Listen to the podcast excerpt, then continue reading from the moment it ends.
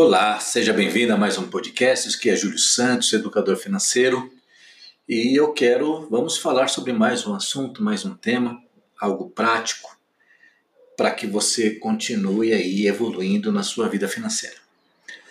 O nosso assunto de hoje vai ser é, casa própria. Né? A opção mais recente que surgiu agora no Brasil é casa própria com juros fixos e foi lançada aí como a oitava maravilha do mundo, algo espetacular, que foi dito pelo governo, esteve na mídia o dia todo. E eu quero falar sobre isso com você, certo?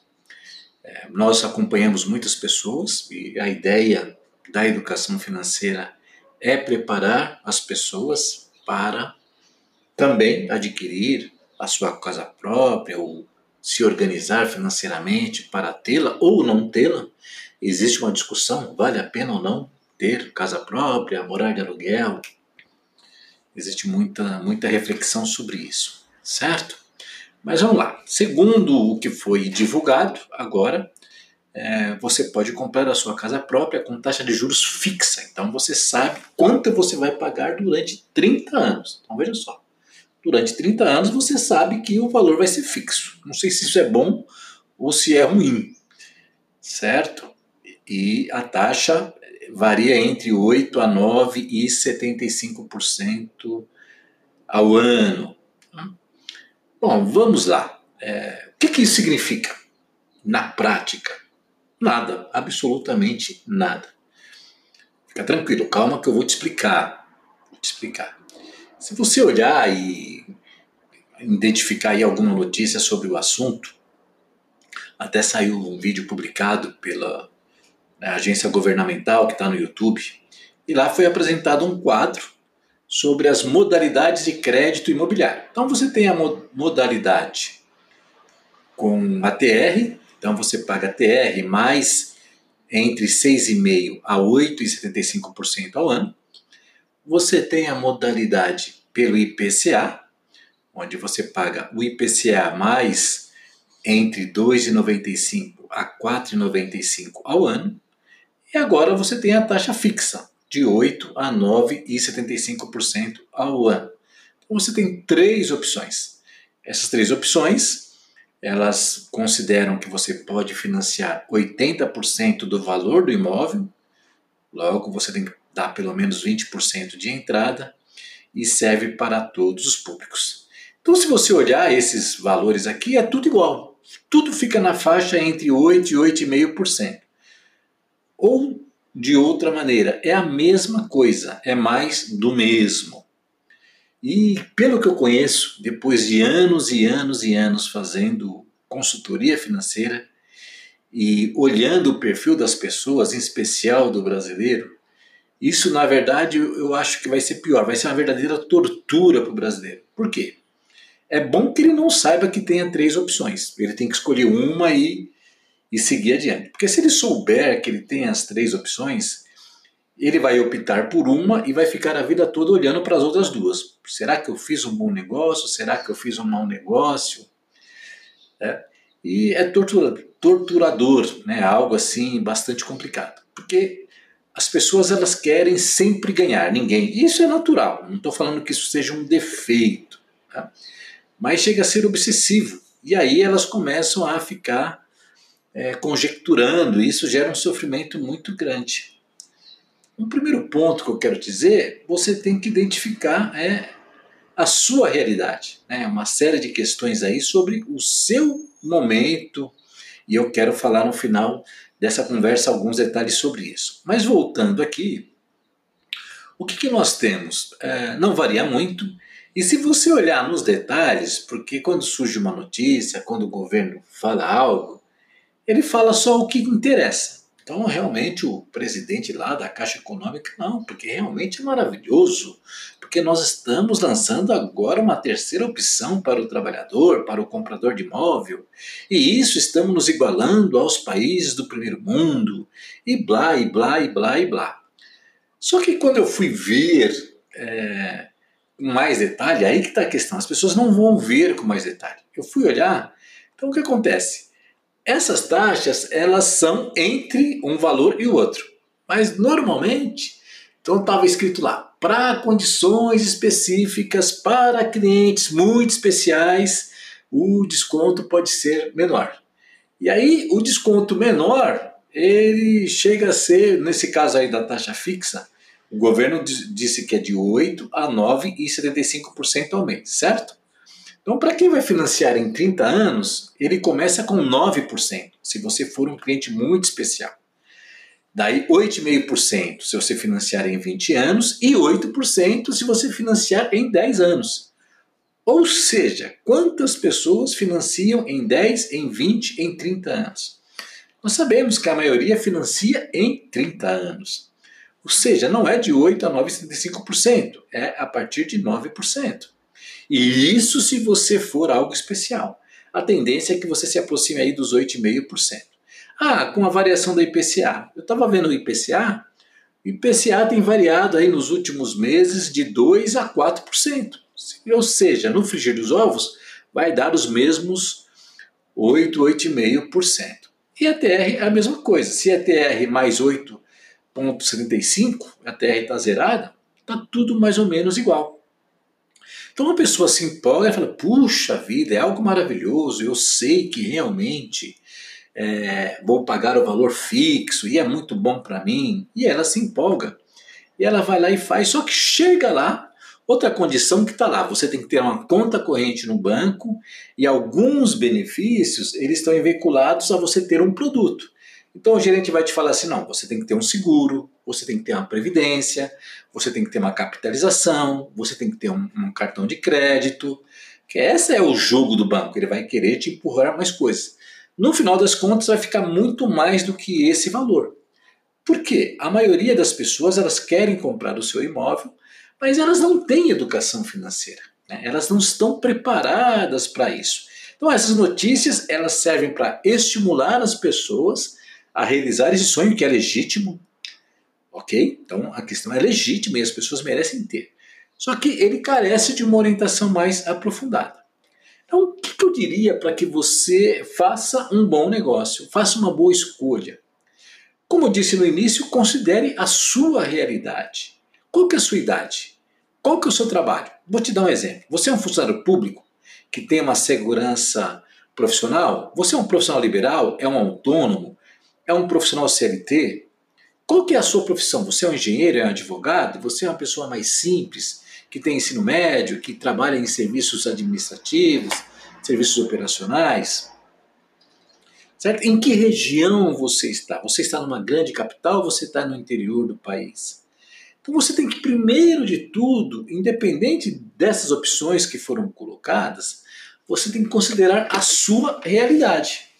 E é o que, que eu noto? As pessoas começam a se complicar neste momento porque elas não olham para dentro de si, elas olham apenas para o fator externo.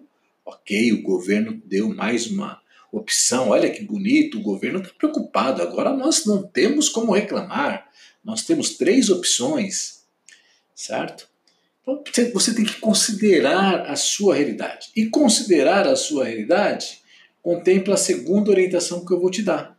Contemple a sua família na discussão. O que é a sua família? O seu cônjuge, a sua esposa, o seu marido, inclui também os seus filhos, inclui também os seus pais. Dependendo do contexto, você deve contemplá-los, pedir orientação, pedir a opinião deles.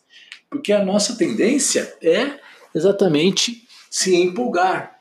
E aí nós podemos cometer alguns erros. Colocando outras pessoas no circuito, eu posso mitigar o erro, eu posso realmente é, ter mais condições de fazer a melhor escolha. Certo? Dentro disso entra a terceira dica, que é o que? Controlar a empolgação, porque é natural. Uau, eu posso comprar a minha casa própria, vou sair do aluguel, vou morar no que é meu. Apesar que existe uma inverdade nisso. Quando você financia em 30 anos, você não vai morar no que é seu. Mas tudo bem. Então existe uma empolgação. Se você não controlá-la, e aí você vai no stand e vê aquela coisa maravilhosa, aquela maquete, aquele é, imóvel lá mobiliado, que não vai ser aquilo que você vai receber, você se empolga e pode dar o passo maior que a perna. E às vezes todo mundo na família se empolga. Um outro erro, aproveitando aqui, é aquela questão de, não, vamos juntar o olerite de todo mundo aqui na família. Não adianta você ajuntar o seu comprovante de renda, ou da esposa e do filho, se lá adiante o filho não vai ajudar você a pagar. Eu já tive casos assim. A pessoa junta a renda de todo mundo, mas na hora de pagar, a conta sobra só para um. E aí a coisa é, vai ficar complicada, porque na hora você deu uma renda maior, o financiamento é maior, considerando três contribuintes para o pagamento, e não vai ser isso que acontece. Então fique muito atento, nós somos muito é, suscetíveis a se empolgar na hora de comprar qualquer coisa. Uma casa, então, sabe aquela coisa, já que eu vou morar no que é meu, vamos comprar algo maior, vamos para um bairro melhor, nós precisamos evoluir, nós merecemos o melhor. E aí existe aí uma linha muito tênue entre a decisão adequada e uma decisão desastrosa. Tá? E por último, a quarta orientação que eu te diria, independente de toda essa divulgação do governo, que é algo bom, é uma, uma alternativa que você tem. Invista em educação financeira. O que eu quero te falar? Educação financeira é algo essencial, é aprendizado essencial que a maioria da população não teve. Eu vou gravar um, um podcast daqui a pouco e alguns vídeos falar sobre é, que educação financeira é mais importante do que aprender inglês. Porque aprender idiomas é muito importante, mas educação financeira é muito mais importante. Então, quando eu falo, não é para. Você não precisa contratar o Júlio Santos, a ICEF, para algo em educação financeira. Estou dizendo para que você deve investir em educação financeira. É claro que existe tanta opção no mercado que você pode comprar gato por lebre, mas valorize. Então, primeiro ponto, quando eu digo investir, é valorizar. Puxa vida, eu devo é, eu mereço aprender sobre educação financeira para não cometer erros. Então, comece com um curso, identifique no mercado algo que tenha credibilidade. Um curso, ele vai te dar consistência, porque ele vai te dar um leque de informações muito importante para sua organização financeira, pessoal e familiar. Se você quiser mais adiante, contrate uma consultoria financeira, algo específico para a sua família. Um curso é feito para várias pessoas. Uma consultoria financeira, ó, eu quero comprar uma casa própria, então vou contratar uma consultoria financeira especificamente para esse assunto.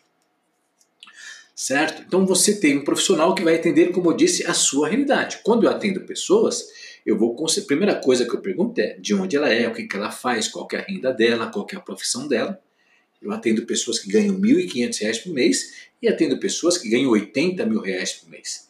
Eu atendo pessoas que trabalham como autônomos, atendo pessoas que são advogados, que têm uma renda muito alta, são um nicho, uma área de atuação que realmente gera muitos rendimentos, certo? Então você começa a atender individualmente e aí você se envolve com a pessoa e é um olhar neutro. O consultor é um elemento neutro que pode te ajudar nessa decisão.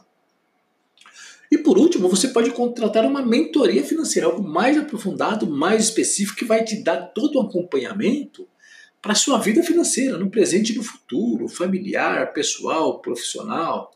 Então existem opções no mercado. E às vezes vai sair muito barato. Suponha que você vai comprar um imóvel de 200 mil reais. Um imóvel de 200 mil reais financiado em 30 anos, ele vai sair de 500 a 600 mil reais ele cru, sem reforma, sem acabamento, sem mobília. Certo? Então será que não vale a pena investir 10, 5 mil reais numa consultoria financeira? De repente fala, nossa, é muito caro. Em vista do que ela pode oferecer, sai de graça. Porque eu já vi pessoas cometendo grandes erros na hora de comprar a sua casa própria. Então vai sair de graça. É que nós, logo de cara, assim, não estou falando que vai custar, eu estou dando um exemplo mais alto, para você entender, a nossa consultoria, uma consultoria não custa nem 5 mil reais. Mas se fosse, sairia barato. Porque você vai ter algo de 30 anos, algo que vai impactar é, 400 mil reais a mais nos seus gastos e outras coisas mais que tem que ser consideradas. Então vai sair de graça, certo? Então aqui muitas vezes a gente vê isso como gasto, como despesa. As pessoas compram, como eu digo muito, é muito fácil você comprar um celular por 5, 6, 10 mil reais. Aquele celular da moda. Mas pagar por conhecimento não, é muito caro. Mas aqui está dada, eu quis contribuir, trazer esse assunto, que é muito importante, para que você reflita. Não vou aprofundar, não vou ficar aqui falando horas sobre esse tema, não é a ideia. É só te levar é, esse fato. Ok, tem mais uma opção no mercado, é simplesmente somente mais uma opção, agora você tem que fazer a lição de casa. Espero que esse conteúdo tenha sentido para você, tenha te ajudado ou ajude alguém da sua família, do seu meio de relacionamento. Quero que você comente, gostaria muito que você opinasse dessa sua opinião. Gostaria de pedir também que você sugira outros temas para que nós possamos é, compartilhar e criar aqui, não só aqui nos podcasts, mas também no canal no YouTube e nos outros, no, no nosso blog, que nós temos artigos e muitos outros meios de comunicação. Tá bom? Um grande abraço, felicidades e que ao comprar o seu imóvel você faça da maneira mais adequada para você.